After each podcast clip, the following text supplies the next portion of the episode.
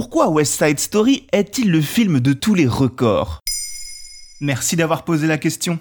À l'occasion de la sortie en salle le mercredi 8 décembre 2021 du remake de West Side Story par Steven Spielberg, nous nous sommes dit que c'était l'occasion idéale d'évoquer l'une des comédies musicales les plus mythiques de l'histoire. Mais ça raconte quoi West Side Story? Si l'on veut faire simple, on peut dire que l'histoire de West Side Story ressemble peu ou prou à celle de Roméo et Juliette. L'action se situe dans un quartier de Manhattan au milieu des années 50 et met en scène deux bandes rivales, les Jets et les Sharks. Les Jets représentent la classe ouvrière blanche, ceux qui se prétendent être de vrais Américains. Et les Sharks représentent les fils et les filles d'immigrés venus de Porto Rico. Les deux bandes ne s'apprécient pas du tout et luttent pour le monopole du quartier, mais miracle de la vie, dans ce contexte, une histoire d'amour né entre Tony, ami du chef des Jets, et Maria, sœur du chef des Sharks. Et alors, qu'est-ce qu'elle a de si exceptionnel cette histoire? Alors ce qu'il faut savoir déjà, c'est que cette histoire est à la base une comédie musicale et non pas un film C'est en effet Leonard Bernstein, Stephen Sondheim et Jérôme Robbins qui ont voulu proposer une version moderne de Roméo et Juliette en 1957 pour Broadway.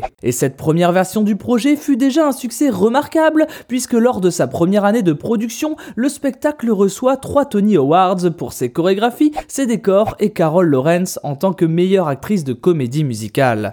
Ah oui, pour info, les Tony Awards, créés en 1947, sont une récompense visant à mettre en avant l'excellence au théâtre, espèce d'équivalent des Oscars pour le cinéma, quoi. Un succès critique accompagné d'un succès populaire, à tel point que très vite, la comédie part en tournée, est adaptée en Europe et se joue encore aujourd'hui dans de nombreux endroits du monde. C'est ainsi qu'en 1961, elle est adaptée pour le cinéma par Jérôme Robbins et Robert Wise. Une adaptation qui achèvera un peu plus le côté exceptionnel de West Side Story. Le film cette année-là remporte 10 Oscars, soit un de moins que le record mondial détenu à l'époque par Hur avec 11 statuettes. Il détient notamment le record insolite d'être resté à l'affiche au cinéma Georges V de Paris pendant quasiment 5 années d'affilée. Car ce film fut un tournant dans l'histoire du cinéma, déjà par son aspect social totalement novateur pour le genre qu'était la comédie musicale dans les années 50, par ses musiques également, toutes considérées comme des tubes légendaires au service de l'histoire et de sa mise en scène, mais aussi par sa technique, notamment grâce à sa scène d'ouverture survolant la ville de New York avec un point de vue aérien de l'ordre du jamais vu pour l'époque. Une époque où le film pulvérise tous les records au box-office faisant parler le monde entier. Et oui, ce n'est pas pour rien que Claude